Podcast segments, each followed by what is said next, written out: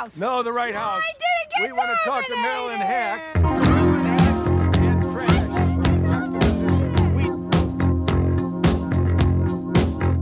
I'm from Canada water.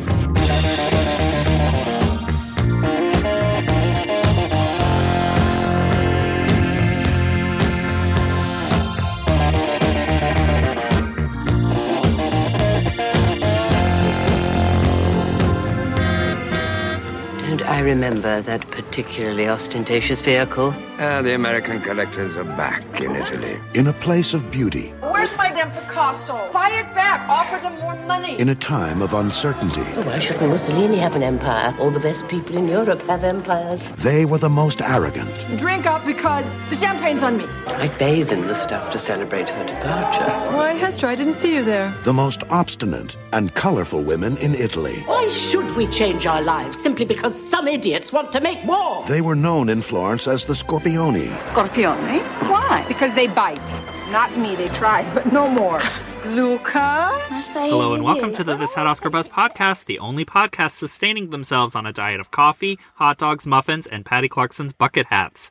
Every week on This Had Oscar Buzz, we'll be talking about a different movie that once upon a time had lofty Academy Award aspirations, but for some reason or another, it all went wrong. The Oscar hopes died, and we are here to perform the autopsy. I'm your host, Chris Feil, and I'm here, as always, with the something inside me saying, I really don't think I'm strong enough, Joe Reed. That makes me sound like I am your inner saboteur, and I don't like that dynamic that we've set up.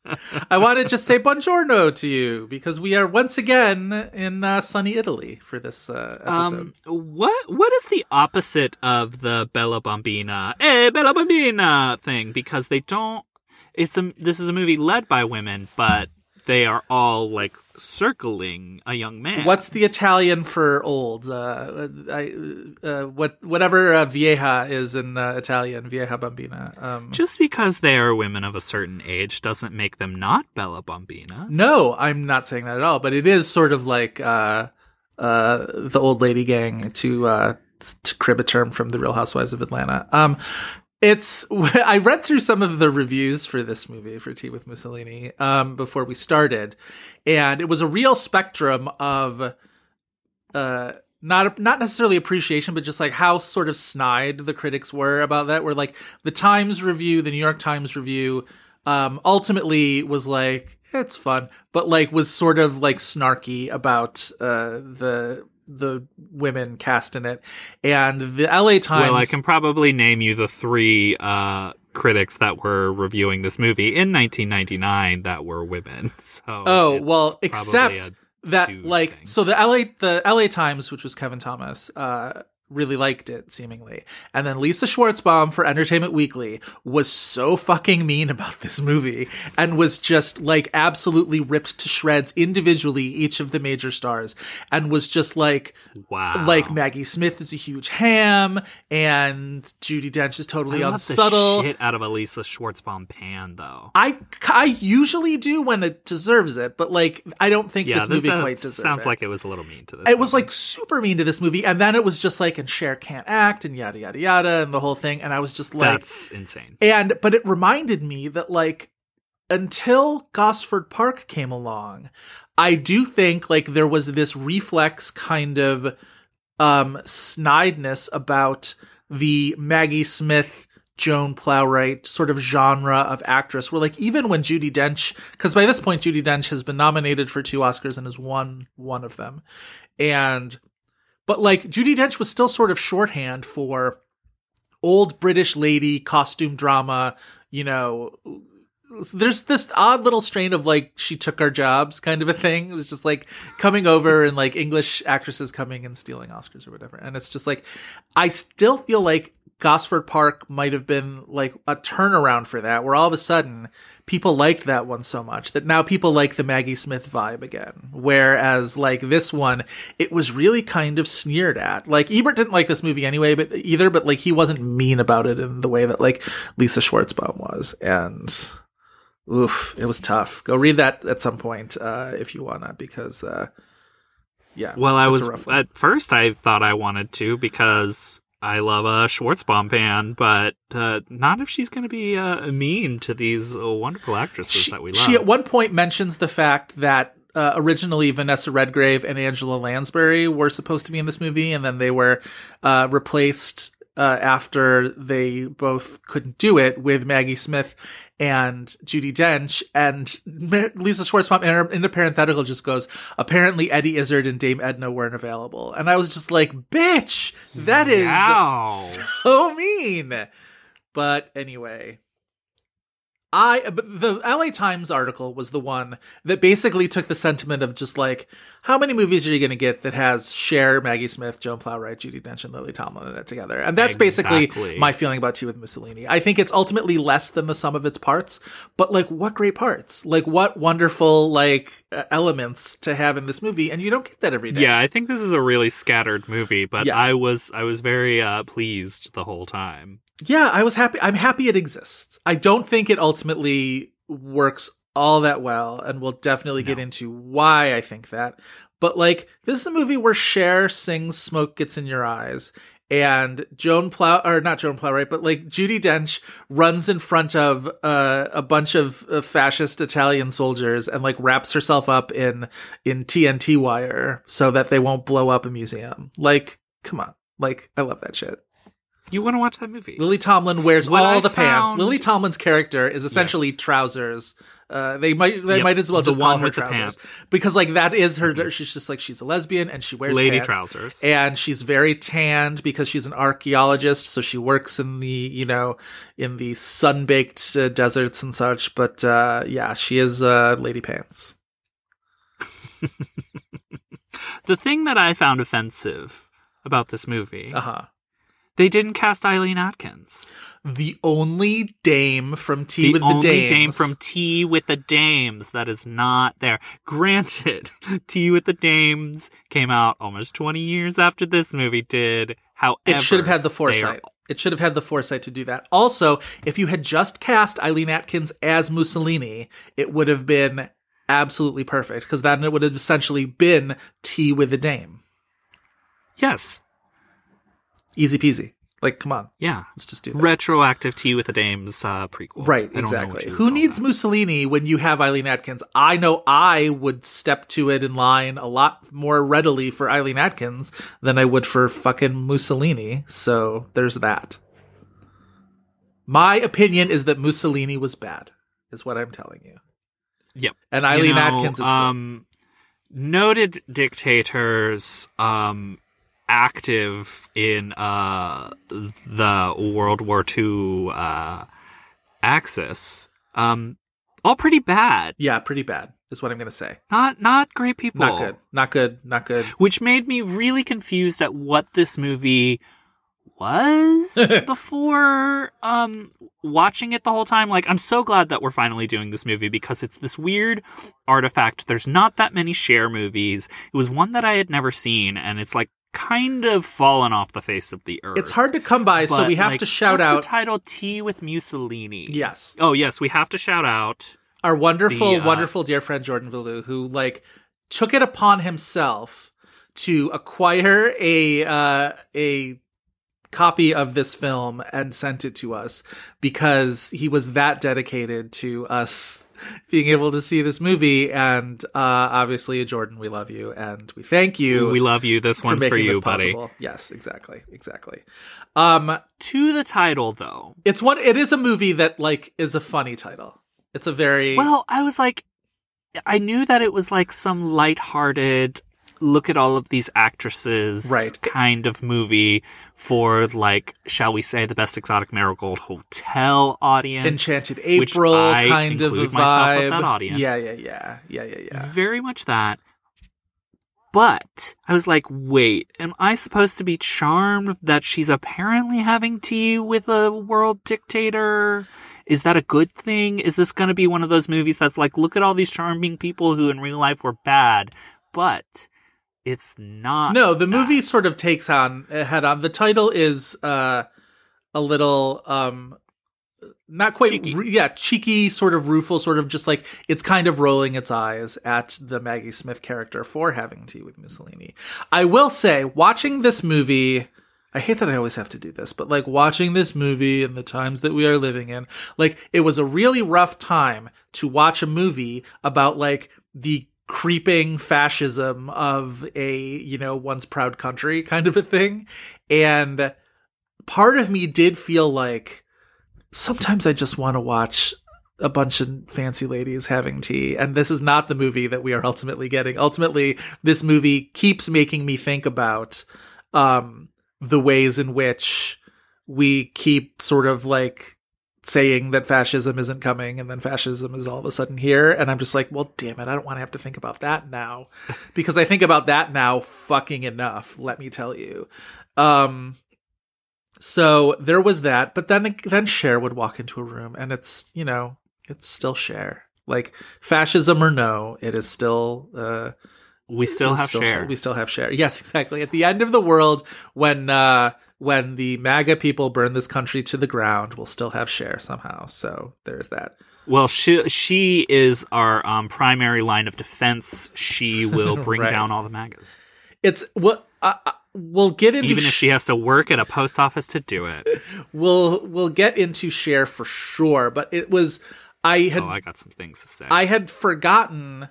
For some reason, my mind put this movie earlier into the 90s than it was. It is a 1999 movie, and it's definitely after whatever plastic surgery procedures took her from the Mermaids era to the Believe era, even though I know that's movies and music, but whatever, you know what I mean? There's a lot colliding for Cher at this moment. She absolutely had her teeth capped in between those two eras, and it definitely I always say that, like, with like, and again, I don't want to like linger on, you know, plastic surgery procedures for actresses. Hollywood, let her do whatever she wants. Yes, but getting one's teeth capped changes the shape of one's face a lot more significantly, I think, than a lot of these other sort of like plastic surgery procedures that people talk about, where, you know, lip fillers and facelifts. That sounds great. Kind of, I want that. And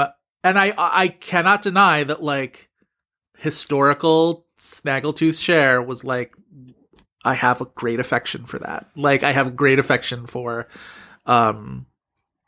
Cher's, you know, movie star face in that way. Absolutely. And so I definitely noticed that sort of right off the bat. It's just like, oh, right, this is like post capped teeth Cher. But like, she still fucking got it. Like, that was the other thing, is perusing those reviews. And there was definitely, you forget the fact that, like, before Believe came along, people really had, like, Cher's reputation was really in an ebb at this point, where, like, Moonstruck was a long time ago. Even like the If I Could Turn Back Time, Mermaids sort of early 90s era was a long time ago. And now, for much of the 90s, she went from like infomercial Cher to then like almost entirely off of the map Cher. Like, she wasn't doing anything. Mm-hmm. Sonny Bono had died before this, I'm pretty sure. Now I want to look that up. Yes, it kind of, it's the first thing that kind of really brings Cher back is If These Walls Could Talk, and then Sonny Bono dies shortly after that. Right, Sonny Bono died in 1998, January of 1998. Mm-hmm.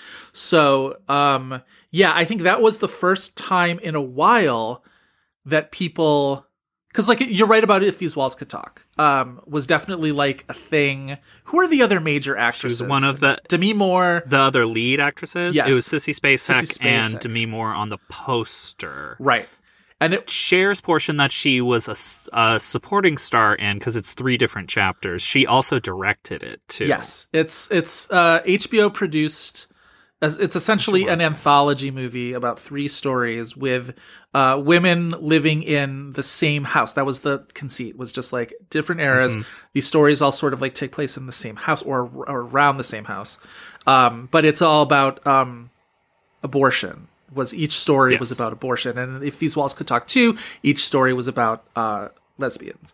But in If These Walls Could Talk, I think the Sissy Spacek one is the earliest of the 3, like, time-wise, because they're in 3 different time periods. The Demi Moore one I remember watching and like being horrified by, because she has a sort of back alley abortion and it like goes terribly, terribly long, and it's very traumatizing to watch. And then the Cher portion is the most recent one, and she plays a doctor who is providing abortions. It got like the biggest ratings HBO had ever had. Oh, I didn't realize that. Wow. For an original movie, yes. Wow. Yeah, I definitely remember it having a lot of media attention at the time, for sure. So, yeah, so then that happened, and then the Sonny Bono funeral, where she gives the eulogy for Sonny Bono. And that was a lot, there was a lot of, obviously, nostalgia around that, Sonny and Cher nostalgia, and just, like, sort of general kind of Cher nostalgia. And that, then, I think, was the most that anybody had really thought about Cher in quite a while. And then 1999 comes along, and... Well, 98, because that's when Believe drops. Oh, Believe is 98. For some reason, I always associate that with 1999 and the end of the... Well, it all kind of creates a blur, because 98, Believe drops. Global sensation. Yeah. Cher is everywhere again. You have the Behind the Music of Cher. Yes, the which next was Super a Bowl, great beginning Behind of the Music. The Cher Behind the Music is such a good one. Like... Urtext. It's so good. Behind the Music. Yes. And like she gives a great interview. Yes. She always has. Like that's the thing. It's just she's a fantastic interview no matter what. There are like iconic interviews with David Letterman she's given, and the Jane Pauley one that I watched a bit of just the other day, where she gives the my mom always said you should marry a rich man, and I said, Mom, I am a rich man, which is like one of the great like Cher quotes of all time. The interview that she gave explaining her tweets while she still has an iPad in her hand, and she explains what what's going on with my career tweet was all about, which was essentially nothing. She just does. She's one of those people on Twitter with no filter. Yeah. It just like comes out naturally. Yeah. Yes. Okay, so there's the Behind the Music. The next Super Bowl, she does the Star-Spangled Banner, which I had never seen before preparing for this episode, and it's really great. And then it's Tea with Mussolini while she goes on the tour to support the Believe tour, basically, which is the tour before the ceaseless farewell tour. Right, right. The eternal ship of lies that is the Cher farewell tour, that she's never going away and we don't want her to, so that's fine. Believe era Cher is when people really start buying into, with good reason, this notion that like Cher is eternal, that like Cher will maybe go away for a while, but she's always going to come back. She was there in the, 60s and 70s, and she won an Oscar in the 80s, and now it's the end of the 90s, and it's the end of the millennium, and guess what, bitches? Like, Cher is still here, and she's Cher's topping the charts. Global hits. Yeah, exactly. Mm-hmm. Like, the reach of Believe, it's sometimes, like, I always say, we have to tell the children, and like the children know about Cher, but like, you really did have to be there to experience just how widespread Believe was. Like it was fucking everywhere, and it invented, essentially auto-tune. Like vocoder auto-tune, like stuff. Fully invented auto-tune for the masses. And at the time, that was very controversial. At the time, everybody was just like, oh, she can't sing, so she's singing into a computer, like yada, yada, yada. And now, of course, we have like an entire like generation of auto-tuned pop stars and whatnot. And it was just a fucking bop is the other thing. Like that, it's just like, it's such an undeniable... Yeah, Believe's still a smash. It's so good. Fantastic karaoke song too. Like everybody, you will never get to sing that song solo because everybody will sing it along with you, and that's the best kind of karaoke song. We'll definitely get into some more Cher, I think, because you mentioned that the reviews were unfair or mean to her. I think because like even with Believe being a huge smash, there was also kind of this meanness behind it. Like, yeah, I love this song, but Cher. Like, I wonder if this movie had come out like even a year or 6 months later, if some of the goodwill could have caught on more and the reviews wouldn't have been as mean. Yeah, the reviews weren't all really mean to her. Like, the reviews were definitely meaner to Maggie Smith for sure. Like, even like Ebert's review, which was negative, it was like a 2-star review or whatever. But he even still was just like, we forget sometimes what a great actress she is. And like, that was the point where Cher was in this, where in her acting career especially, where like people had absolutely either forgotten Moonstruck or sort of wrote it off as a fluke. That's the other thing about Cher's career, is all her successes eventually, people will retroactively say that they're fluky. You know, the 60s stuff was, it was Sonny's influence. And, you know, the Sonny and Cher show was its own weird thing. And like, by this point in 1999, people either had like forgotten about Moonstruck, because Moonstruck really has had like a revitalization in the last, I would say, 5 or so years. It's been one of the few joys of COVID that like everybody has gotten on the same page that Moonstruck is a masterpiece and makes everyone happy when you put it. And she absolutely deserved the Oscar. There was definitely a time where people were just like, Cher won an Oscar, like what were they thinking, kind of a thing. And over Meryl Streep and Holly Hunter. She's amazing. And Glenn Close. I've said before, if we gave that instead to Holly Hunter, the upside is maybe Cher doesn't have an Oscar, but Cher does more movies. That's very possible. I love that Oscar moment so much that I wouldn't trade it for anything, but I get you. Also, your ulterior motive is to give Angela Bassett an Oscar for What's Love Got to Do with It, and we cannot blame you for that. We can't blame you for that. Okay. It is. Anyway. Anyway, should we get into the 60-second plot description? We, of course, have been sidetracked by Cher. We are 20 minutes into the episode. Let's do it. All right, so once again, guys, we're here to talk about Tea with Mussolini, directed and co-written by Franco Zeffirelli. We have, like, a legend that we're talking about this week. Yes. Also co-written by John Mortimer. Starring Cher, Maggie Smith, Joan Plowright, Judi Dench, Lily Tomlin, and a bunch of other men that come and go throughout the movie. The movie opened in late March of 1999 in Italy, waited until mid-May to open stateside. Get that good, counter-programming dollars the week before The Phantom Menace. Wow, yeah, for sure. What a year. Joseph. Yes.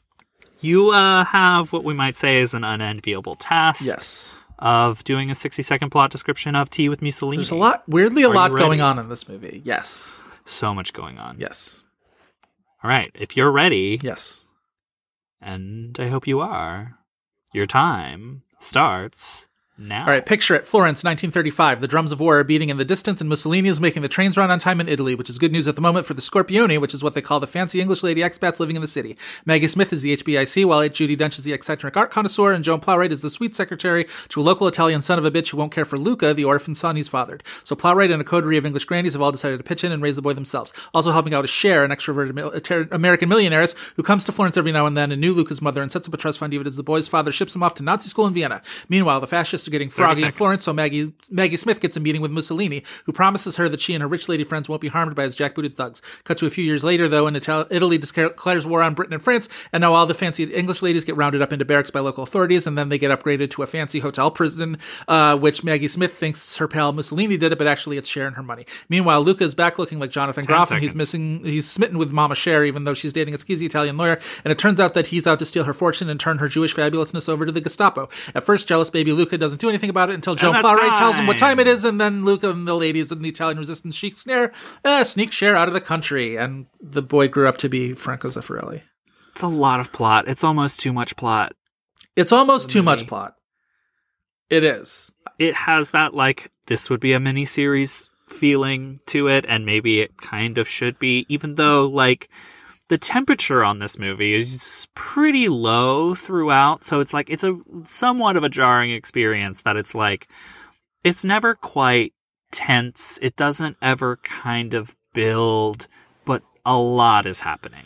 Well, and it's also jumping through. It's like skipping across years. It has a dedication to remaining, a little bit light and a little bit tender and beautiful, which I appreciate. Like, I was not longing for this movie to end up, you know, with these women getting brutalized in, you know, this sort of semi-prison camp situation that they ended up in. I didn't need to see Judi Dench get shot by the brown shirts for this movie to, you know, land its gravity or whatever.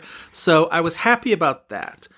But it does create you know, some kind of dissonance where just like, it doesn't back away from the fact that this is World War II and terrible things are happening, but it also doesn't back away the fact from the fact that it wants to be also about a movie about nice tea ladies. And it ultimately doesn't do a great job of reconciling that while also trying to get through so much of this plot. There's, you know, there's Maggie Smith's nephew who is essentially dodging the draft from Britain by remaining in Florence with his grandmother. She's his grandmother or his aunt. I can't remember, but one of the things.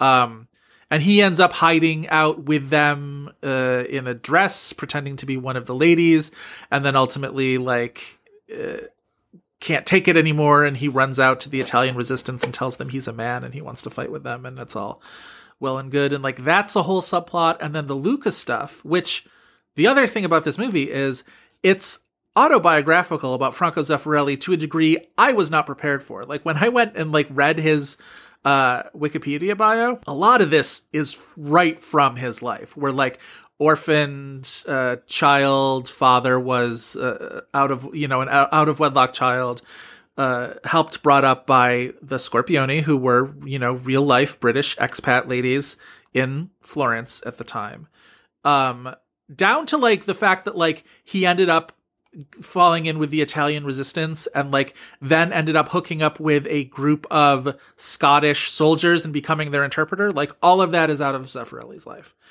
And so like, there's a lot of focus on this Luca kid who ends up being, you know, he's a little kid at the beginning in his little, like, you know, sailor suit kind of a stuff.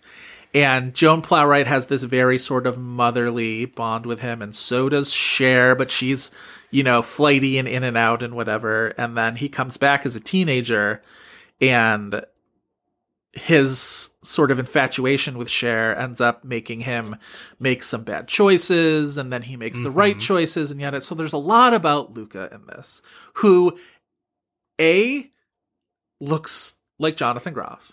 Well, he's also really hard to track throughout the movie because, like I said, the movie like not jumps back and forth, but like it'll be 1940 for 3 minutes, and then it'll be 1945, like, you know, that type of thing. And it's all played by different actors at each stage. So, and they all look different. And it's hard to, it's a character that I couldn't get any type of grasp on whatsoever, especially also because we really care more about the women. You really are just like, there's a lot of this movie is spent being like, when is Cher coming back? Because she also, like, she goes in and out of the movie and, like, whatever. And, like, I think she's really not the lead of the movie. No. More than anyone else, Joan Plowright is really the lead of the movie, and I think she's wonderful. Yeah. Joan Plowright was actually my favorite in this movie. Loved her. She's a wonderful, wonderful, warm, lovely character, and she does a really great job with it.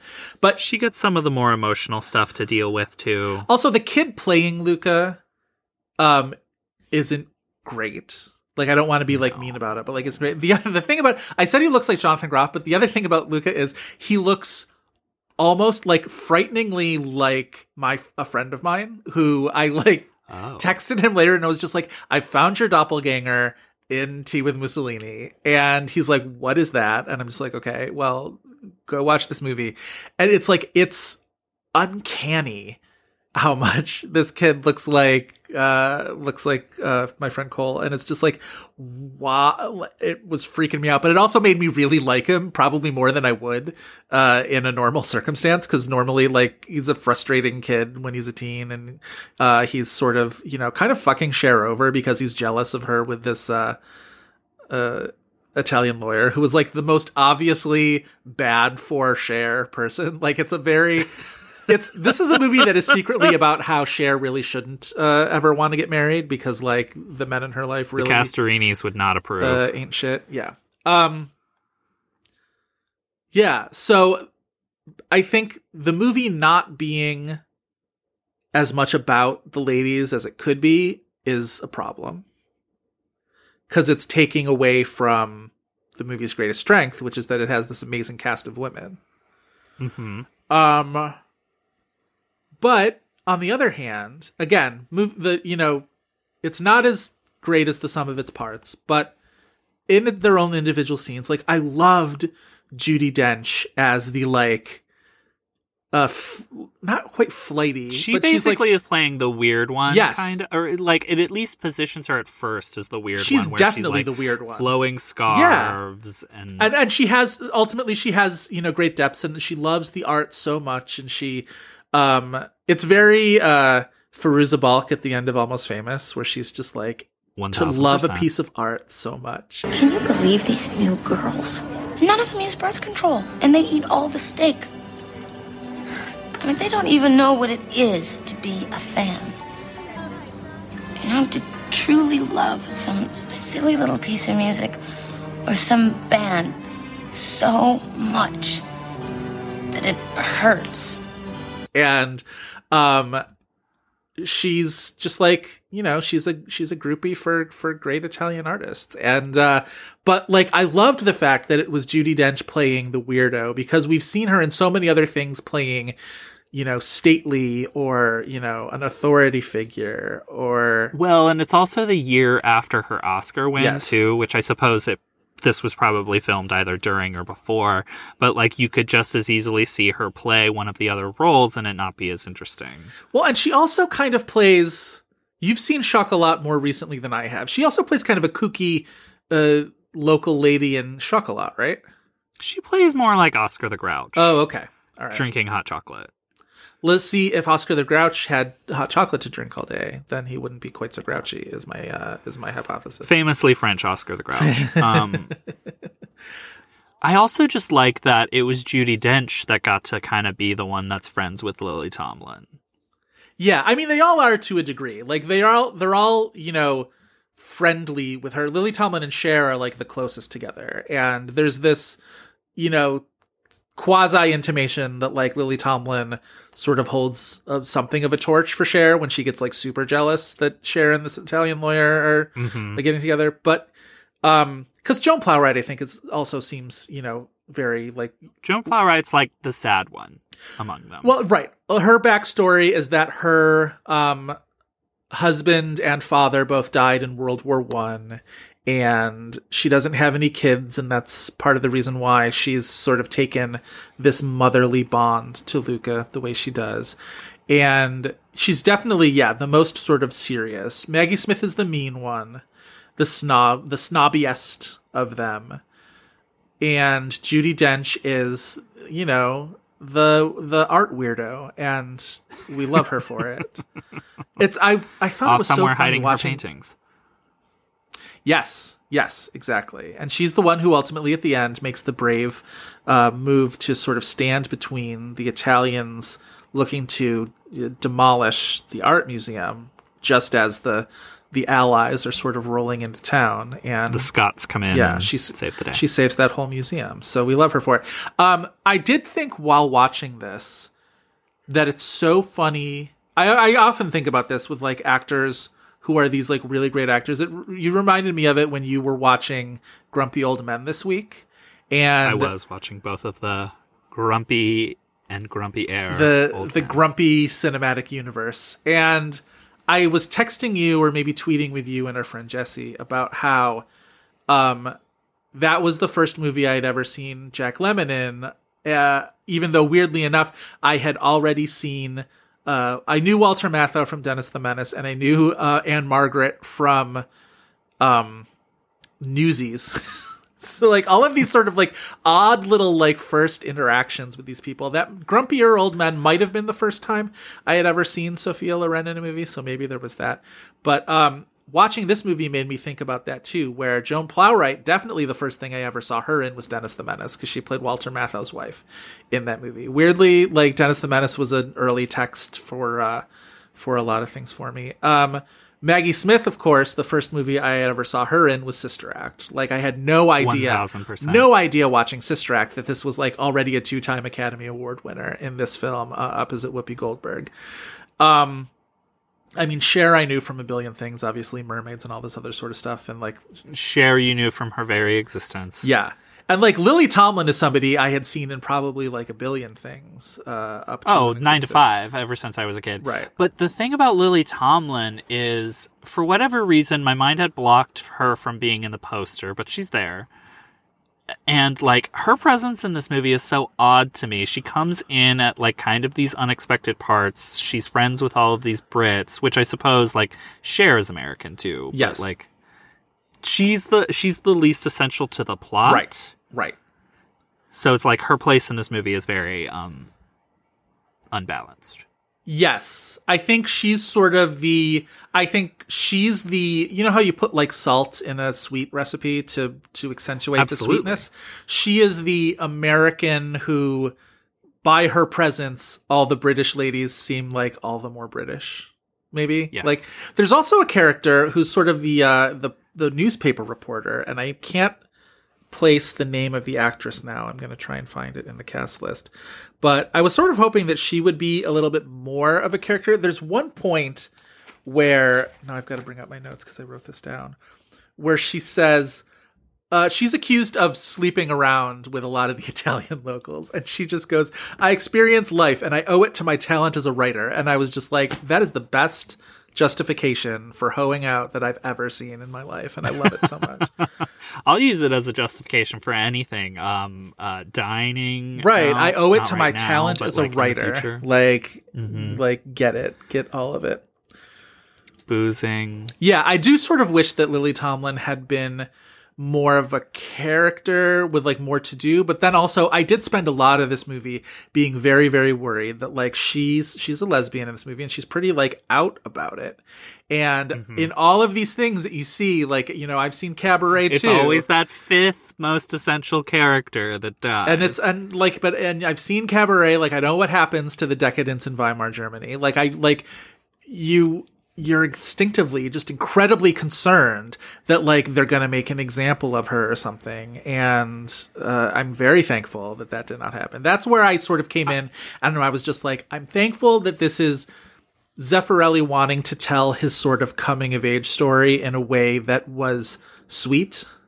And that made me sort of, thankful for that, even if ultimately. The thing that I kept thinking about through this whole movie, in terms of, like, the sweetness and what this setting is and, like, what was going on in the world at the time. Yeah. I kept thinking about, because I just recently watched Life is Beautiful, and I spent most of that movie being vaguely or outright offended by what Roberto Benigni was doing. Right. And I was worried once this movie started ramping up that we were going to get that, and it didn't. It never goes that far into this kind of, like, rose-tinted glasses look at World War II in Italy that it's, like, you know, just, like, obfuscating what was happening. Wasn't it actually very, like, funny and silly in this time? Yeah. Isn't the triumph of the spirit really what it's all about? Right. We should talk about Zeffirelli for a second, who is almost certainly best known for directing the 1968 Romeo and Juliet, which starred... which he got a director nomination for. Best Picture nominee, Best Director nominee at the 1968 Oscars. Of course, we all know... Most assuredly, the Romeo and Juliet that our listeners have all had wheeled in on a TV to watch in, middle school or high school literature classes. Same. But also, my question to you is, did they show you an edit that skips past the nude scene? The boobs. Yes, Olivia Hussey's bare breasts in that movie. I would assume that most of our listeners have, but like that's definitely the version that people have seen. We kind of had a cool teacher who showed us William Shakespeare's Romeo plus Juliet. Perfect. But like, I was probably of the generation where that started to be a thing. William Shakespeare's... You could get away with it. Yeah, William Shakespeare's Romeo plus Juliet came out while I was in high school, so they were definitely not showing us that. They definitely showed us... Interestingly enough, I watched the Zeffirelli Romeo and Juliet in school, and I also watched the Zeffirelli Hamlet in school when they were Mel Gibson when they were teaching us Hamlet. Yes, the Mel Gibson Hamlet, because they did not have time to show us all 8 billion hours of Kenneth Branagh's Hamlet, which also came out while I was in high school. But yes, so Romeo and Juliet is definitely like his most known and probably widely acclaimed film, but like his filmography is really kind of interesting. His first big movie was The Taming of the Shrew, which was right before Romeo and Juliet, which starred Elizabeth Taylor and Richard Burton, which makes me want to go and see that movie. But he directed movies like The Champ, that one with John Voight as the boxer. Champ, and like, get up! Little Ricky Schroeder. He directed... That's what he yells while sobbing, right? The little boy. Champ, get up! Yes, exactly. Yes. Traumatized. Current MAGA scum Ricky Schroeder, yes. And John Voight. Yeah, also scum.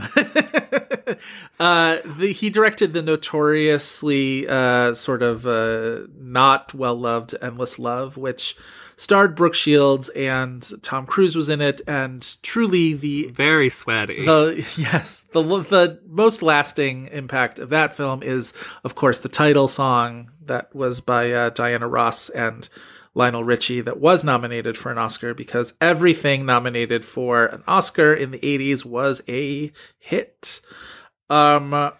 I also associate that song so much more with Happy Gilmore. Of course. Absolutely. Kind of me too. That's the whole story with his grandmother and then the guy on the whatever you call Zamboni. The ice glazing machine. The ice glazing machine. Is singing along. Yeah, Friends Listen to Endless Love in the Dark was the thing that I said a lot when I was a smart alecky teen.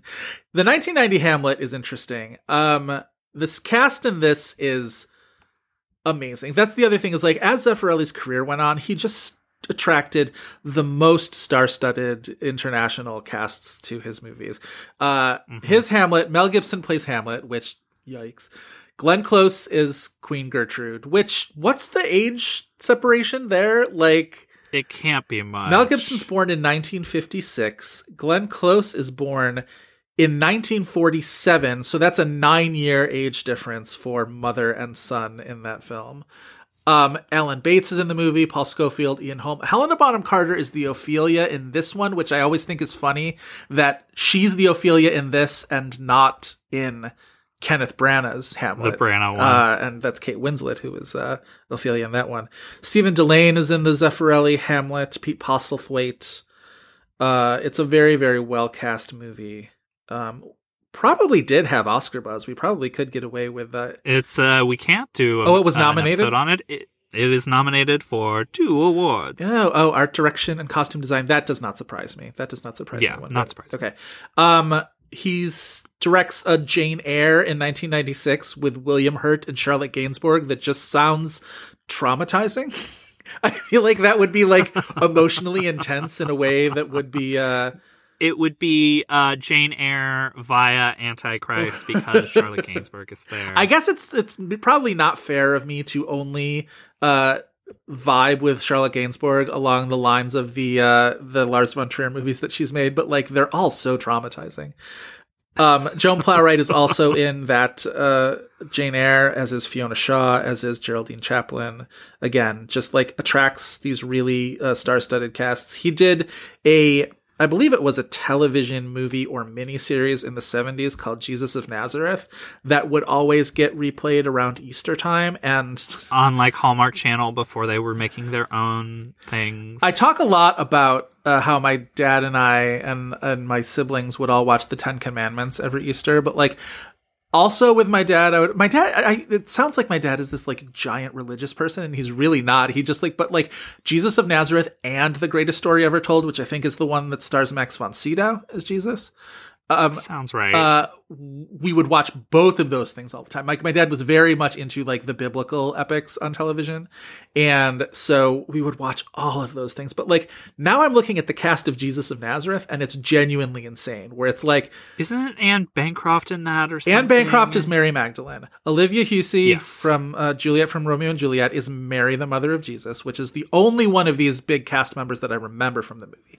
But like Ernest Borgnine is in this movie. Valentina Corteza, James Earl Jones, Stacy Keach, James Mason as Joseph of Arimathea, Ian McShane, well before anybody who knew who he was, is Judas Iscariot. Laurence Olivier is in this. Donald Pleasance, Christopher Plummer, Anthony Quinn, Rod Steiger, Peter Ustinov, Michael York, Ian Holm. It genuinely boggles my mind how many big stars in major television event. Yeah, genuinely, this had to have been a BBC thing or something. But anyway, that's sort of the Zeffirelli vibe. And then Tea with Mussolini is the second last feature film he ever made, released in 1999. He made something called Callas Forever in 2002, which was about Maria Callas. Yeah, that's the Maria Callas biopic. Yes. Plowright is also in that. Jeremy Irons is in that. So yeah, it's his, it's funny, for a long time before I really knew what was going on, I would get Zeffirelli and Bertolucci sort of confused a lot, which is these sort of just they definitely have different vibes. Definitely different vibes. Zeffirelli is definitely sort of the sort of more soft pedal-y, like Bertolucci is sexuality. Yeah. Although Zeffirelli had some real unsavory things thrown his way, sort of as later in life, Jonathan Scheck accused him of sexual assault during the filming of a movie called Sparrow in 1993. And oh wow, yeah. And also the guy who played Benvolio in Romeo and Juliet says that there were unwanted sexual advances by Zeffirelli. This, according to Wikipedia, which again, grain of salt. But yeah, so Hollywood, full of people whose lives do not pass the scrutiny of were they sexual creeps. So he also came out as gay, but then also affirmed the Catholic Church's positions on homosexuality and abortion. He was a very, very staunch Roman Catholic in his life, and sort of said something semi anti-Semitic about The Last Temptation of Christ and Jewish Hollywood, which just a lot of not great stuff in the later years for Zeffirelli. But here we stand. Oh boy! Yes, exactly. That's a lot. I mean, it's not this is a movie that you're going to praise for its direction or anything. No. So, and again, I mean, we, separate the art and the artist, yada, yada, yada. But yeah, much, much happier to talk about Cher and Judi Dench, of course, in this film. Cher's great in this movie. She's great in this movie. This is the thing. This movie doesn't need Cher to be great. This movie needs Cher to show up. Right. And Cher is, I mean, she's not really in that much of it, but you mentioned her doing Smoke Gets in Your Eyes, which is just God, kill me, throw me into the sea. Yep. What can get better than this? And it's 15 seconds worth of it, but it's so right. It's not even the full song. Wonderful. Probably 30 seconds. I'm undervaluing it, but movies with Smoke Gets in Your Eyes, the cinematic universe that I am most interested in. Yeah. So what? It's this. It's 45 years. It's The Bitter Tears of Petra von Kant. Nice. This is your film festival that you were going to program when. Yeah. When I win the lottery, and I do. I although somebody won that goddamn $1 billion Powerball last night, and it wasn't me, and I'm really mad. You will buy me a revival theater, and I will only program movies. That's what I'm. If I ever win the lottery, that is what I will do. Is I will open a revival movie house. Yes. What was I going to say though? Cher. Okay, so she sort of also the first time that she had sang on film before. Yes, which I was very surprised by. This movie also knows that it has Cher because it really paves an entrance for her. She sort of rolls into town in this convertible black and white, Rolls Royce looking town car. And she her outfit matches the car, and she's just really super fabulous. There is one point just before, actually, she sings Smoke Gets in Your Eyes, she says, "Where's my goddamn Picasso?" And honestly, that could have been the movie right there, is Cher saying, "Where's my goddamn Picasso?" That's all I want out of this. Yeah, she's wonderful. She's very warm towards Luca. This is the other thing. People always sort of talk about Cher as if she's this... because she's so powerful. She has such, great power. And she's been famously... sort of has said all these things about just she doesn't need a husband. She's going to, do what she wants and yada, yada. People sort of gloss onto her this almost like a dragon lady persona that she's sort of fearful. And she plays warmth so well. She plays other things so well too. She's, in Mermaids and in Moonstruck, she's very sort of tough and whatnot. But, she plays warmth so well towards Luca in this movie, and also towards Joan Plowright and Lily Tomlin. She seems like a really great friend in this movie. She seems but also she's as all of these women are, at least most of them are pretty naive towards what's happening around them, and her wealth, much like Maggie Smith's, sort of has cocooned her in this world that she's able to sort of operate in a way that most women at that time wouldn't be able to. She's independently wealthy because she's married these older rich men who have then died, and so she has the money to spend on Picassos and to travel to Florence and to do all this and to be independent. Nice work if you can get. Yeah, exactly. How do we do this? And as would be probably anybody in that position at the time, she has some self-awareness for sure, but she still ultimately is she doesn't see it coming when this Italian skeezer sort of tries to steal her money and sell her into the Nazis. And so there's pathos there, right? There's you feel for her, and as deeply as this movie kind of wants you to, yes. It's not, this movie doesn't want huge levels of pathos. No. But yes, I see. I agree with. But it's not all just she's not all brassy. She's not all just yeah, I mean, really it only kind of gives her space to do that at the beginning of the movie, and then it just lets her be this character. I do. She blazes into the movie and you half expect her to become Auntie Mame or something. Right. Really. Right. She's really not that character. I probably could have gone with a script that allowed her and Maggie Smith to sort of throw some barbs at each other a little bit more. Maggie has a couple of these sort of from afar kind of things about how she, she, can't wait to be rid of Cher's character, and she, she resents her and all this sort of stuff. And I would have liked maybe a little bit of, opportunities for those two to kind of snipe at each other a little bit more. They're called, especially because the emotional climax of the movie is their reconciliation. Yes. Where Maggie Smith is "You've just been screwed over by this man, and that's how I relate to you." And Cher's "Oh, when did that happen to you?" And Maggie Smith's Mussolini, right? Yes, you and this man who's trying to kill you. It is the most reach of a monologue. Yes. But yes, this is why she decides to help her, connect with her, because of this arbitrary, very screenwriting class monologue. Yes. And I think if there were more between the two of them early on, where they were really, at each other's throats a little bit more, in a very sort of, genteel, rich lady way, of course. Clearly that Maggie Smith's character can't stand her, and... the implication is that Elsa knows it and doesn't really care for her either, but it's less of a real rivalry that it maybe should be if that's your big emotional climax. Definitely. And it could have allowed for a lot more fun. Yeah. Yeah, totally. Do you think this movie does enough at the beginning to sell this sort of Florentine lifestyle in a way that you would want these British ladies who just live their lives in Italy. Yeah, that they won't leave it. You know what I mean? I think maybe my thinking was that, like, I maybe would have wanted just a little bit more at the beginning to just be like, why won't they just go to England and be fancy ladies in England? Like, this is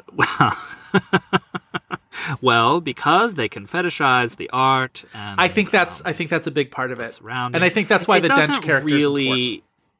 That feels like this is what back to my thing of like this movie isn't particularly well directed is like that feels like a very specific thing or a very specific type of these elder British women who decide to live in Italy for reasons X, Y, and Z, and this is the context in which they did it. Like that, it feels incredibly specific, and the movie is just kind of flat in that way, and that like that is a really interesting sounding character type that they just kind of gloss over. Yes. Yeah. And they just let them be in this surround. All of the characters feel specific in their own ways, where it's like you get why these would all be people or at least like character types that come from Zeffirelli's memory, right? Where, and that tracks that like there's somebody who's so sort of like ensconced in her own privilege that she believes that she can, you know, get these assurances from Mussolini and then sort of look the other way and all these things. And you believe that somebody believe, cause it's Cher, that somebody like the Cher character would have existed. And yet the movie ultimately is so content at being, you know, the Luca story that it doesn't feel as, you know, experiential on the behalf of the women. Mm-hmm. So I don't know. This movie definitely, it's interesting that it had 66% on Rotten Tomatoes because it definitely didn't feel like it at the time. It definitely felt like the reviews were worse than that. Really? Okay. See, I guess I was surprised that it was as good of reviews as it was. I mean, like, it's kind of the type of middling thing that, like, critics are never going to be the audience for this movie. But I remember, like, this being the type of movie that knew exactly what its audience was, so it was just in theaters all summer. But I never saw it. Yeah. But, like, it was perfectly counterprogrammed to, like, you usually do see in early summer a movie meant for an older audience. Right. Like, against all of these, like, action movies and whatnot, but like it makes absolute sense that this movie opened the week before Phantom Menace did. Yes, although Phantom Menace that summer was so, I feel like, concentrated. The attention that summer was so concentrated on Phantom Menace, and the only thing that even like got a smidge of other attention was Austin Powers: The Spy Who Shagged Me, and that like it really was tough for anything else to get oxygen, even counter programming. It did manage to get $14 million at the box office, which is actually really good for a movie like this. Absolutely. Even though I can't imagine it was all that cheap to make, considering, you know, you had Cher, you were filming in Italy, yada, yada, yada. IMDb says the budget was $12 million, so it seems to have made a tidy profit global wise, although Lord knows the economics of these things are wild as hell and full of lies and fairy tales and fallacies, as Monique Hart would say. So good for this movie. I'm now looking at the poster, one of the posters. There's a few posters, but the one that I like the best. It literally looks like a postage stamp. It does, but it also looks like Cher is in heaven staring down beatifically at the other women, and it's also like it's Tomlin. Yeah, she's not at the tea table with them, so it makes you again back to the confusion of what the fuck is this title. It's like, wait a minute, is Cher Mussolini? Right, she's the ghost of Mussolini and reincarnated as Cher.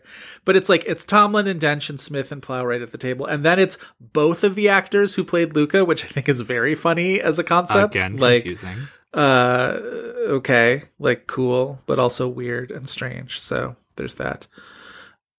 This movie did not ultimately make a dent in the 1999 Oscar race, but we should talk about the 1999 Oscars because they are a real fascinating sort of topic. And I mean, it makes complete sense that this movie wouldn't, A, being a summer movie, like, be able to leg it out throughout the season, even though it made money and it could have been like a Globes comedy thing, because like 1999 is so fucking macho. Yes. Where it's like the sensitive movie is Cider House Rules. It's true.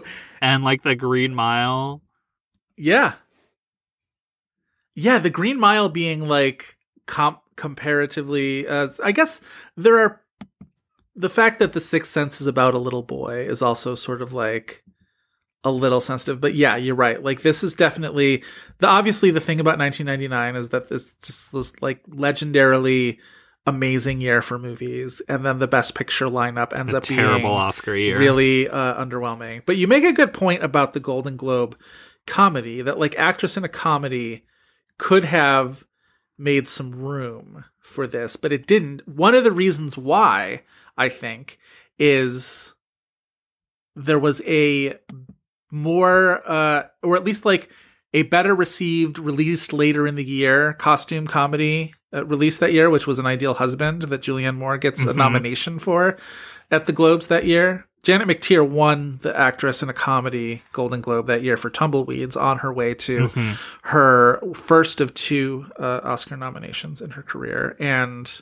have you seen Tumbleweeds? I still haven't. Finally caught up to that. I still haven't. Recently. I know after we did our Anywhere But Here episode, I said that I would, and I still have not seen Tumbleweeds. Very similar movies. I vastly prefer Anywhere But Here. Yeah. It's just like, even for someone who, like, I want to watch nothing but those movies about this, of a mother and daughter, like, going across the country, etc. Yeah. It didn't land with me. Janet McTeer is really charming, but, like, I wasn't laughing. Right. For it to win it's like one comedy. Of those things that it was put in comedy because it's lighthearted. Yeah. Julia Roberts was also nominated that year for Notting Hill. This was the big, one of the big sort of like Julia Roberts is back, baby, kind of a thing, even though My Best Friend's Wedding was only 2 years earlier than that. But this was the year where it's like, she's back and the box office is sort of hers. It was this and Runaway Bride, like, back to back, and everybody was celebrating Julia. And then, of course, that would lead into the next year when she's in Erin Brockovich and she wins the Oscar. Classic Golden Globe nominee there, right? Hit movie, big movie star, very likable. Of course, they're going to nominate Julia Roberts in Notting Hill. Reese Witherspoon in Election is definitely the cool nominee that year. That's the Emma Stone and Easy A nomination, I feel like, of that year. And because Election wasn't ever really, I mean, it was an Oscar nominee, but Election feels like it would get more respect now, but like at the time it was the nasty, mean-spirited movie. It was an MTV movie. Reese Witherspoon had like category confusion, which is weird and strange, and like, yeah, would only happen to a younger actress in that role. Absolutely. Yeah, it was produced by MTV Films, and it was marketed towards young people initially, and ultimately I think probably, I would say the critics were the ones to just be like, no, this is a really good movie and you need to pay attention to this. And thankfully, it did get that screenplay nomination because it was highly deserved. And that is a movie that has steadily gotten more and more respect as the years have gone on. It's in the Criterion Collection. And rightly so. And then the fifth nominee at the Globes for Best Comedy Actress that year is the one that tickles me the most, and that is Sharon Stone for The Muse, the Albert Brooks movie, The Muse. Which is a funny movie. I've never seen it, and I want to. I just love that Sharon Stone was pulling down nominations like that from the Globes. On the regular, kind of, because she also got nominated for The Mighty, I want to say. I would love to do an episode on The Mighty. We should do an episode on The Mighty. I would love to just do like a deep dive into Sharon Stone in general. She's had 4 Golden Globe nominations throughout her career, and she obviously won for Casino en route to her only Oscar nomination. But she was nominated for Basic Instinct, 1992, Casino, 1995, which she won, The Mighty, 1998, supporting actress, and then The Muse in 1999. Like, that is one of those occasions where the Golden Globes feel far more representative of an actor's career than their Oscar fortunes, right? Like Sharon Stone was that much of a thing in the 90s that she would have gotten 4 Golden Globe nominations. That seems correct. We haven't done right by Sharon Stone. I mean, that's I say it all the time, and it's true. People have asked us before on mailbag episodes, who is a great kooky actress to follow on Instagram? Sharon Stone is high on that list. I believe it. She might be high on something. Yes. But yeah, so yeah, 99. Almost none of those women in the Golden Globe comedy actress category made it to the Oscars. Only Janet McTeer did. Which feels like a jockeying thing, like saying, no, this is a comedy for something that isn't, and it obviously paid off. Yeah. She was probably firmly third place for the Oscar. Oh, who do you think was second? Oh, wait, Banning and Swank. It's so funny that I think of those two almost as like tied for first, that I'm just like, well, of course it was McTeer left. But yeah, it was the two of them. And then McTeer, yes, I think she was solidly third, probably Julianne Moore fourth, and then Meryl for Music of the Heart fifth. Yeah, that seems about right. Yeah. Release the vote totals. That is all we want. I brought up my own personal 1999 actress and supporting actress lists because I wanted to. Oh, fun. I wasn't prepared with those, so lay it on. All right, so my supporting actress that year, which, like, one of the great, even, like, the Oscars got that one really well. For as much as we sort of rag on Best Picture that year, the Oscar nominees were Angelina Jolie in Girl Interrupted, who is great. Katherine Keener being John Malkovich, great. Chloe Sevigny, Boys Don't Cry, great. Toni Collette in The Sixth Sense, great. And then Samantha Morton in Sweet and Lowdown, who was good. So solid to very solid set of nominees there. On my own list, I have Keener, Sevigny, and Keener, Sevigny, and Collette for sure. I have Cameron Diaz for being John Malkovich, who was a Globe nominee but not an Oscar nominee. I think she's really great in that. And then my winner that year, who never got Oscar or awards attention, which is really too bad, is Helena Bonham Carter in Fight Club, who I think is astoundingly good. But that was also the year that, like, Julianne Moore was in a bunch of things as a supporting actress. That could have gotten, she was Cookie's Fortune, Magnolia, A Map of the World. Like, she's fantastic in all of the, I know that, like, her Magnolia performance is a little bit divisive. Some people think it's too big to be good, but I think that movie accommodates big. That's the movie. Like, that's the thing. And I do love her, her big sort of freakouts in that movie. Best actress, I have Swank and Benning, of course. Reese Witherspoon in Election, of course. I have Kate Winslet in Holy Smoke, the Jane Campion movie Holy Smoke. Ooh, I need to catch up to that. It's weird. It's super weird. She plays a... Is that the movie where she pees? Yeah, I'm pretty sure. Okay. She plays a young woman who has sort of fallen under the influence of a cult in Australia, or maybe New Zealand, knowing Jane Campion. And Harvey Keitel is tasked with sort of going to find her and deprogram her. And it's a very sort of, like, contentious / I'm pretty sure sexual sort of thing, encounter between the two of them. It's been a while since I've seen it. I should probably watch it again. And then my fifth nominee that year is Sigourney Weaver in A Map of the World, who did get a Golden Globe nomination. And that is a bummer of a movie. Very good in that movie. That is, like, a bummer of a movie because it's about a kid who dies. But, like, she and Julianne Moore actually, like, together are, like, really, really great in that one. But yeah, I think that's a really good year for actress performances. Two names that I would throw in there that haven't been mentioned because I didn't prepare my ballot for it. But two names that, because mine would probably be amalgam of names that we've mentioned, but two that we haven't mentioned in supporting actress, I would say Kate Blanchett for The Talented Mr. Ripley. Yes, it's a very good pick. And lead actress, I would say Cecilia Roth for All About My Mother. Also a very good pick. Yeah. It was a really great year. There was some really, really worthy actress nominations that year. What else do we want to talk about from Mussolini, though? Well, I mean, we could mention, even though she got bad reviews, Maggie Smith won BAFTA for this movie in supporting actress. God bless her. I don't think she's bad in this movie. So, like, is she?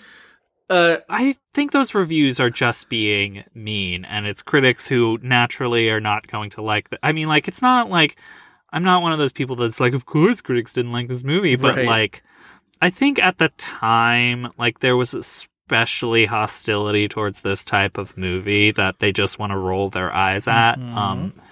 And I think that's probably part of it. And again... But yeah, Maggie Smith won against no Oscar nominees. BAFTA also nominated Cameron Diaz for Being John Malkovich, Kate Blanchett for Talented Mr. Ripley, and both from American Beauty, Mina Suvari and Thora Birch. Wow.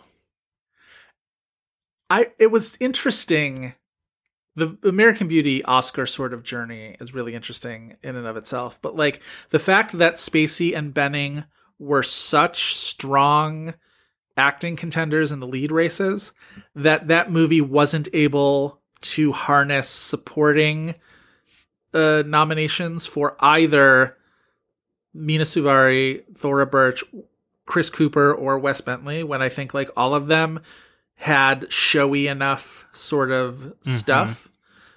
Chris Cooper kind of especially, right? Like that's absolutely like the type of performance that gets like, that just sails to a nomination. If he had already been an Oscar winner by that point, like if American Beauty had come after adaptation, because what was the biggest thing he had really done before? Lone Star, kind of, right? Yeah, I was going to say the John Sayles movie. Yeah, right? But he was like a very, very like character actor. Like you didn't really know who he was. And also Allison Janney too. Like that was right after The West Wing happened. So Allison Janney was still kind of in character actress mode for that as well. And that's another one where you could see it happening later where like, it's a really small role, but it's also the sort of shell-shockedness of her feels like it could be hooky for something like that if she was already sort of a big name after the fact. Mm-hmm.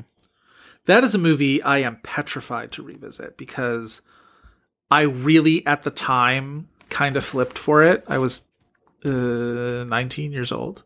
I mean, a lot of people did. I feel like, well, and we also kind of responded to the aesthetics of it, right? Yeah. Because it's an incredibly well-made movie, and like in ways that we've talked about this before, where like the 90s were just this build-up of these like left of center right chastisements of like suburban life, right?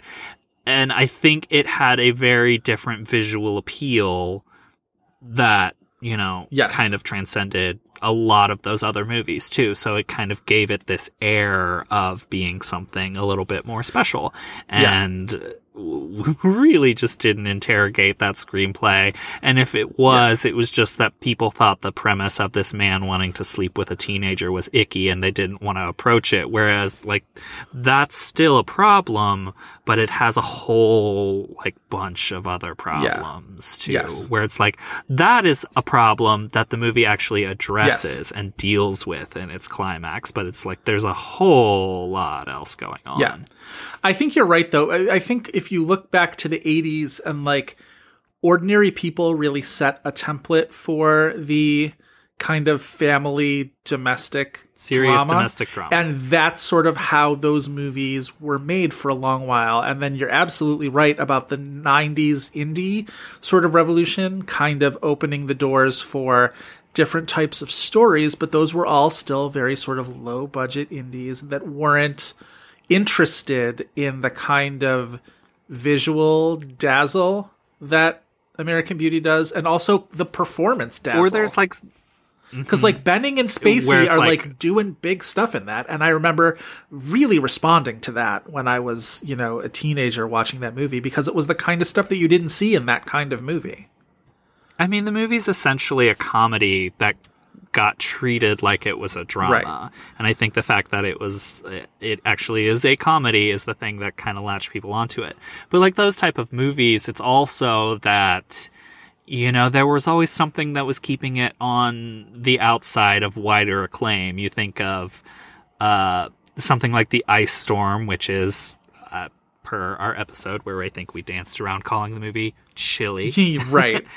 Or chilly for a wider audience. Yeah. Or like something like Happiness, which is like way too far for most people. It's almost like the Goldilocks and the Three Bears, right? Where it's just like The Ice Storm mm-hmm. is a little reserved, and then Happiness is way too grotesque, and American Beauty was the bowl of porridge that was just right for awards voters, at least, and the public too. Like, it was a really kind of popular movie with people who saw it at the time. Yeah, that's like $150 million. I should revisit it. I bet you I don't end up hating it as much as I worry that I'm going to end up hating it.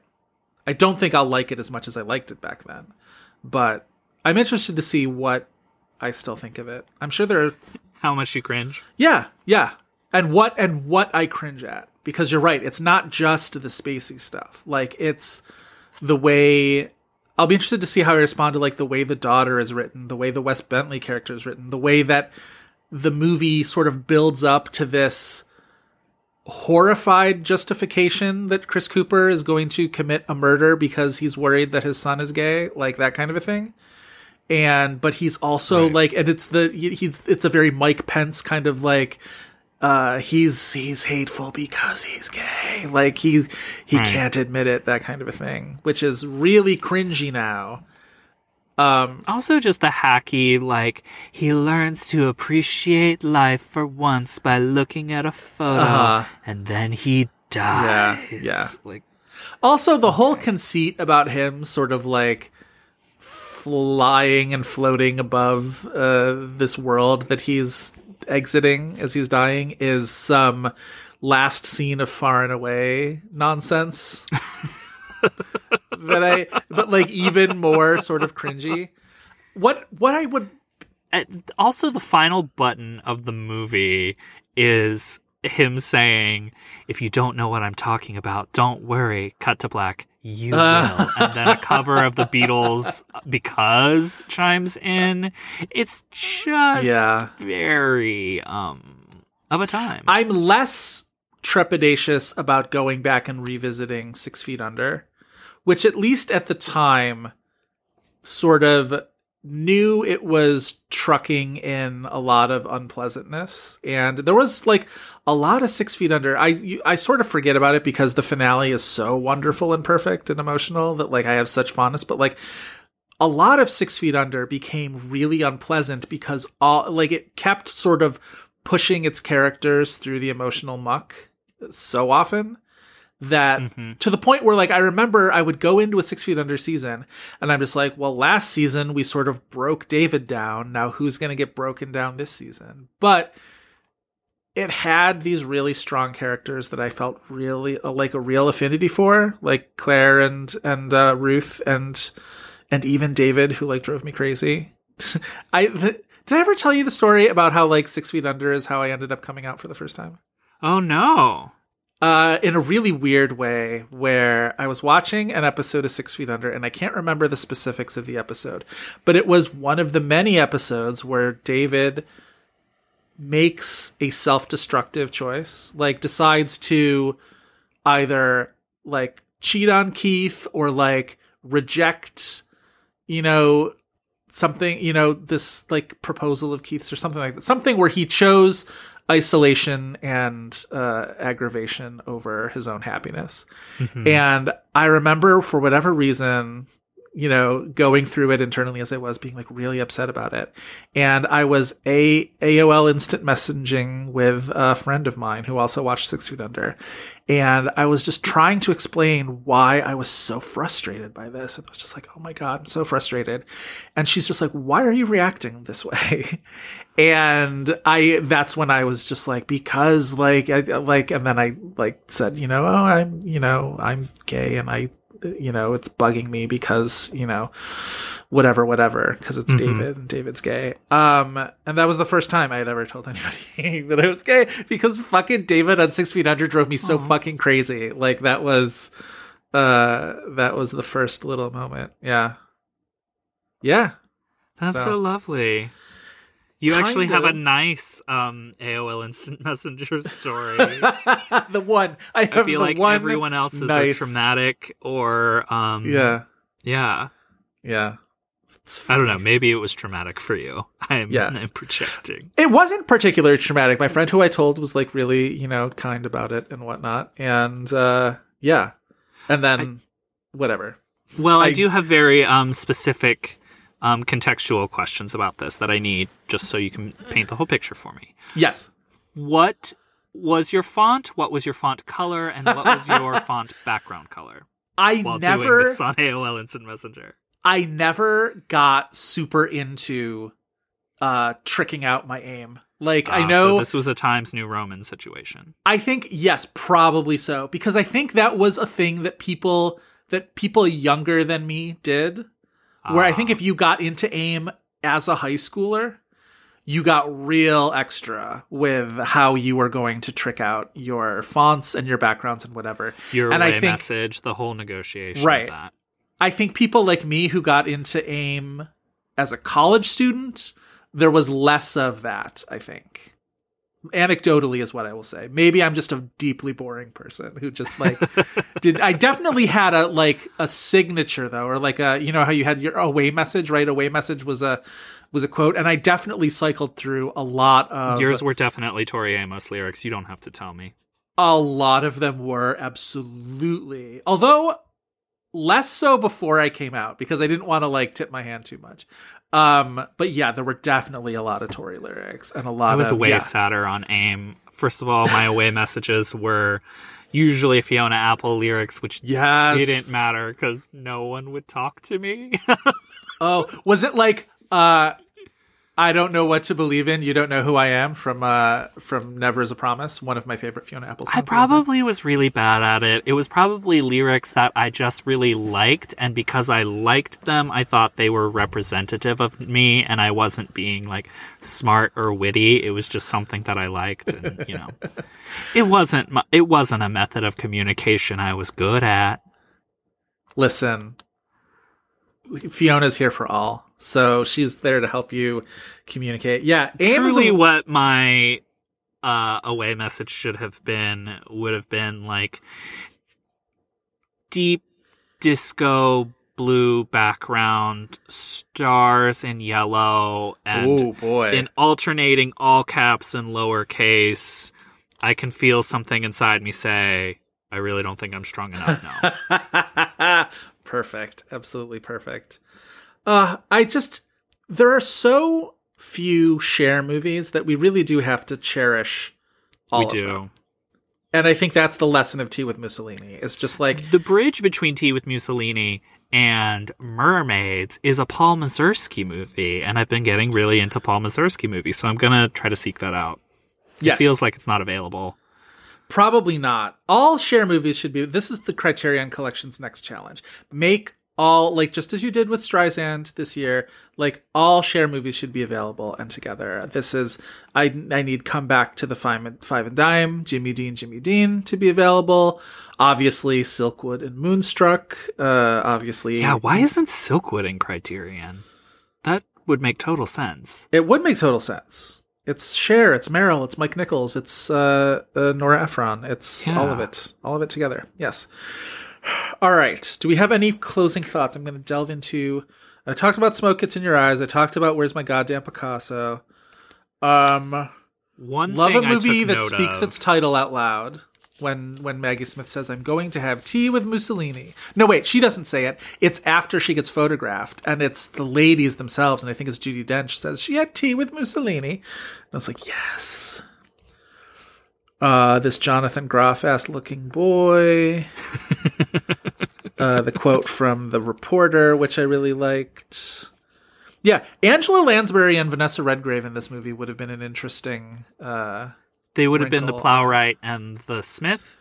Vanessa Redgrave definitely would have been the Smith. I've seen conflicting things. One of them said that Angela Lansbury was supposed to play Mary, but then it also said that Angela Lansbury was replaced by Judi Dench, so I'm not quite sure. Mary was the Joan Plowright maybe Judi Dench took the smaller role after that or something? It's possible. That's definitely possible. But Redgrave was definitely supposed to be the Maggie Smith, which definitely fits.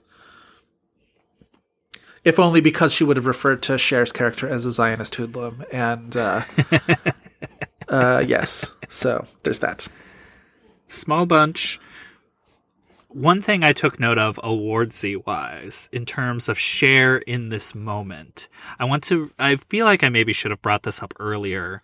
But, like, never too late. Tenet this episode, listeners. You just, like, go back in time after I've done whatever. Go back. Temporal pincer operation for the beginning of this episode. Yes. If I can very viscerally, because when I saw this list, I was immediately teleported back in time. Somehow I found a way back to 2021. Cher in the Believe Tea with Mussolini era. Obviously, she won, like, the Dance Grammy or whatever. Yes. She was nominated for Record of the Year. If I can place you in time by her fellow Record of the Year nominees. This is at the 98 or the 99 Grammys? 98. 98. Well, I guess it would have been 99, but for the year of 98. Right. Cher's the Grammys are all weird in terms of their time frames anyway, but yes. Absolutely. The winner is... Rob Thomas and Santana for Smooth. It is a hot one. Man, it is a hot one. That is a moment in time. Smooth. Your other nominees. I Want It That Way. Sure. Live in La Vida Loca. Yep. And No Scrubs. Wow. This is very much my first year that I downloaded songs from the internet. I know. That is like, that Record of the Year lineup is like... Napster the playlist. Yes. Very early Napster. Definitely very early college. Live in La Vida Loca. I Want It That Way. Absolutely. Yep. That, it really was the year where they were just like, we have put away guitars for a while. Like, I know, like, even though Smooth is like very like Santana is like the guitar god or whatever, but like it was just like, we are now a pop music nation and we need everybody to sort of recognize that. And like the Spice Girls had already sort of, you know, paved a lot of that road. And I guess who were the 1997 pop sort of ambassadors? It was the Spice Girls mostly, I guess Hanson a little bit, but like it was mostly the Spice Girls. When did Britney break out? Would that have been 98? 98. I was a freshman in college in the fall of 98. And I remember that was like Britney broke out. Backstreet Boys had already had, okay, this is so bizarre. And like, nobody else is going to get this, but whatever. But like, I really differentiate the eras, the micro eras between like, when the pop thing exploded was end of high school. I would see all of these things on the box because I remember watching like on the box. I think it was like Quit Playing Games with My Heart was the earlier Backstreet Boys song. And that was on the box all the time. All the Spice Girl stuff was on the box. And that's what I watched when I was in high school, because up until the very end of high school, my mom had banned MTV from our house, like got it taken off our channel lineup. I know. I missed an entire Real World season and the entire year that Jamiroquai became a thing on MTV. It was like a whole thing. So then I go to college and I get MTV back. So I hop right back into the Real World. And also then it's Britney and NSYNC and Ricky Martin and all this, and that is the fall of 1998. And so, like Marilyn Manson, right? Well, also that Marilyn Manson, Korn, which gave way to Limp Bizkit. Like, yes, there was, yeah, I say we put away guitars, and what I mean is we just gave the angriest boys possible guitars, and we let them do what they wanted to with it. And then we allowed Eminem to like, whatever, like drag women by their scalps and whatnot across the floor and found it funny, apparently. What a time to be alive. I know everybody fetishizes the music of their like late high school into college years, but like truly what a time for me to be like a freshman in college when like all of that shit was going on. It's insane. But this is also why I will never get Britney the way that people who were 10 when Britney became a thing. Like, it's a whole different animal. Like, yeah. I at least had like a little perspective and a little detachment. And I was already 18-year-old college freshman. So I already fancied myself as a bit of a, you know, smarty pants or whatever. So like, I never, like, I don't fully get people's Britney thing. I still don't fully get it, but I get it more when I realize that like these kids were 10. These were little gay boys who were 10 years old who like imprinted like fucking that last Twilight movie where the little baby imprints on Taylor Lautner. That's what little gay boys did to Britney Spears. It's genuinely the opening chime of Baby One More Time. I think it like locked the next like decade for people. That's how like powerful that opening chime is. That I think they had some type of scientist involved. That it's like, what can we do to alter brain frequencies musically? Right. And it was people. It was like before they were like had gone through puberty, so they didn't really have any like competing impulses in terms of just like they didn't know what their, you know, sexual deal was back then. So it was just sort of like that I'm imprinting on this girl who's doing like awesome cool girl things. And meanwhile, I'm like 18 and staring at Justin Timberlake, who's wearing a tank top in the one video. And I'm just like, oh, okay, well, like this is what's happening right now. Okay. Like I had a whole different battlefield in front of me. So you mean Britney Spears is like cousin or whatever from the Baby One More Time video who's supposed to be her love interest didn't do it for you? See, I fully don't even remember that. That's the thing. Yeah, it's just like, I remember that making the video. Her love interest is like her cousin. Amazing. God, what a weird, weird career she's had. Anyway, I love that the Tea with Mussolini episode is the one that we really like went in hard on Britney and Justin Timberlake and pop of the late 90s. We should do this more. Listen, in the name of the Grammys major winner that year, man, it's a hot one. And it's a hot one for sure. Smooth. Good Lord. It's such a... But it's, like, it's the believe factor, right? Like, of course, like... It's Believe that gets us to this conversation, but like Believe wasn't heavily rotated on MTV, but it's a global smash. Right? Well, and also like, it was on VH1 all day. Oh yeah. Like all, it wasn't, you're right. It wasn't a big MTV hit. MTV was like, they weren't super interested in that at all. They had their, you know, teen shit and they weren't dealing with, you know, 50-something Cher at the moment. And it's a song about like jaded love. Of course teenagers didn't get it. Right. Like... Right. But it was like, and also I watched, as we know, a lot of VH1 in that era, and like VH1 fully gave itself over to Cher that year. The way they gave it themselves over to Fleetwood Mac in 1997. So yes. God bless you, VH1. Okay. All right. Now I am officially done talking about music. Okay. Should we move on to the IMDb game? Let's. All right. Explain the IMDb game to our listeners. Sure thing. Every week we end our episodes with the IMDb game, where we challenge each other with an actor or actress to try and guess the top 4 titles that IMDb says they are most known for. If any of those titles are television or voiceover work, we mention that up front. After 2 wrong guesses, we get the remaining titles years as a release years as a clue. If that is not enough, it just becomes a free-for-all of hints. That is the IMDb game. Fantastic. Would you like to give her guess first? I'll guess first. Okay.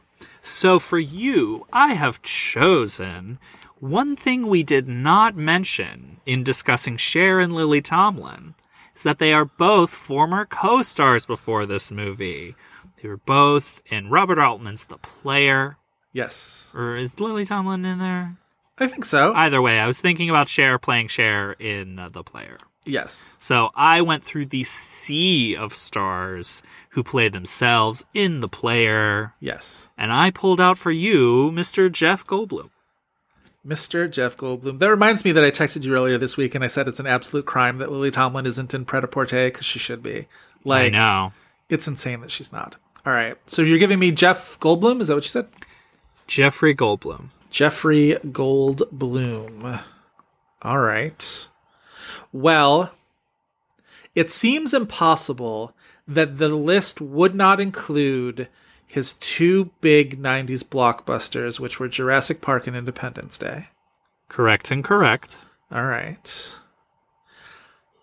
I'm hesitant to include The Lost World in there for now, even though he's probably first billed in that, so there's a chance, but I'm putting a pin in that for the moment. Now, the question of Thor Ragnarok looms large. It is recent. It is big. He was very featured in it, but he's still probably a good 6 to 8 rungs down that. He's the and credit in that, I'm pretty sure, but I don't know how they would deal with that on an IMDb cast list. Okay. Am I stalling? Maybe. Because I'm going to dip back into the 80s for a second, and I'm going to guess The Fly. David Cronenberg's The Fly. All right. Spectacular film. No pressure. This could be your third perfect score in a row. Motherfucker. Okay. No pressure, he says. All right. So, Lost World is a possibility. Ragnarok is a possibility. What am I forgetting, though, from that, like, post-Independence Day, Jeff Goldblum, like, all of a sudden, he's a big, major, like, leading man in things. What did that lead to? All right. It led to, like, what does he do commercials for? Travelocity or something? You know something, the voice. Yes. Yeah, something like that. Exactly. All right. I'm just going to say, I'm going to downshift. I'm going to play it safe. I'm going to say The Lost World, Jurassic Park. I'm very sorry, you have broken your streak. Damn it. All right. No one watches The Lost World? Well, that's why I was hesitant. But it's on television a lot. All of those Jurassic Park movies are on television a lot. Yes. Ah. 1 and 3 more often than 2, but 2 is still there. All right. Thor Ragnarok. 3, because they can get the rights real cheap for it. Yeah. I'm guessing Thor Ragnarok. I am here to ask you to let me guess Thor Ragnarok. I am sorry. It is not Thor Ragnarok. You're going to be mad about this one. Your year is 2014. Oh, is it Jurassic World? No. He's not in that one, is he? He's in the one after that for like a scene. He's in the garbage scene. I mean, I know that Jurassic World's not very good, but the sequel's even worse. Yeah, and he's in that for like a scene. 2014? 2014. Oh, is it the Grand Budapest Hotel? Secret IMDb game heavy hitter, the Grand Budapest Hotel. It is very easy for me to forget that he's in that because so many people are in that movie. Yes. And I didn't like it as much as most people did. Me either. Thing. All right. So my streak of 3 perfect games is broken, but at least I got it in a decent amount of time. Okay. All right. So for you... I mentioned, of course, the star-studded Franco Zeffirelli Jesus of Nazareth film. And the first actor you went for that did play Mary Magdalene. And that is Anne Bancroft. And I was like, hey, we've never done Anne Bancroft for the IMDb game before, so why don't we? The legend. May she rest. Yes, may she rest. Well, The Graduate. Yes, The Graduate. The Miracle Worker. Yes, The Miracle Worker, her Oscar win. Agnes of God? No, she was nominated for an Oscar for that, but not Agnes of God. Okay, if you're going to yell at me because nobody watches The Lost World, I'm going to yell at you because nobody talks about Agnes of God anymore. I pulled up... who did I pull up to do a potential IMDb game for you? And Agnes of God was there. Well, it's either got to be Jane Fonda or Meg Tilly, and I don't know why you would Meg Tilly. Be mean enough to give me Meg Tilly for the IMDb game. Please don't do that in the future. It's The Big Chill and Agnes of God and then whatever the fuck. Like, who knows? The Elephant Man. Okay, yes. Anyway, we're not doing Meg Tilly. We're doing Anne Bancroft, not Agnes of God. Elephant Man. Oh, you guessed Elephant Man. I'm sorry. I thought that was a Meg Tilly joint that you were suggesting. Well, no, not The Elephant Man. Damn it. Okay, what are my years? All right, so your years for Anne Bancroft are 1977 and 1998. 77, The Turning Point. The Turning Point. Yeah. Most nominated, non-winning Oscar film of its time. 98. So late stage Anne Bancroft. She's somebody's mother in Keeping the Faith, but I think that's in the 2000s. I believe that is actual 2000. Yes, it is. Oh, wait. She's the... I know what this is. Alfonso Cuarón. She is the weird lady in Great Expectations. She is the weird lady in Great Expectations. She's what? Like, because they changed everybody's name, so she's supposed to be Miss Havisham, but they changed all the characters' names, right? Because it's Finn and Estella instead of... whoever it is. Yes, it is Great Expectations. The other one I noticed as I was sort of perusing Anne Bancroft's thing is I forgot that she's like the secretary of, she wouldn't be like the secretary of state, but she's like a senator or whatever in G.I. Jane. She's the one who wants to like make hay about Demi Moore's character in G.I. Jane. She's sort of the politician pulling strings in that movie. Interesting. She didn't make very many 1990s movies, actually. She definitely made How to Make an American Quilt, because we talked about that. She's really good in Home for the Holidays, Jodie Foster's Home for the Holidays. Oh, God. I always say this whenever I'm like, I should have guessed Home for the Holidays. I probably would have. Also, she's yet another reason why I keep saying I want to watch Malice again, and I really do. And, like, she's in Malice, so, like, truly, what is my problem? It's probably because it's not streaming for free anywhere, and like, yeah, it should be. Put Netflix, put Malice on your lineup challenge. Like that is what I'm saying. Or HBO Max, add Malice, please. That cast: George C. Scott, Anne Bancroft, B.B. Newworth, Peter Gallagher, Gwyneth Paltrow, and then of course Bill Pullman, Nicole Kidman, Alec Baldwin. What a great cast! All right, spectacular. All right.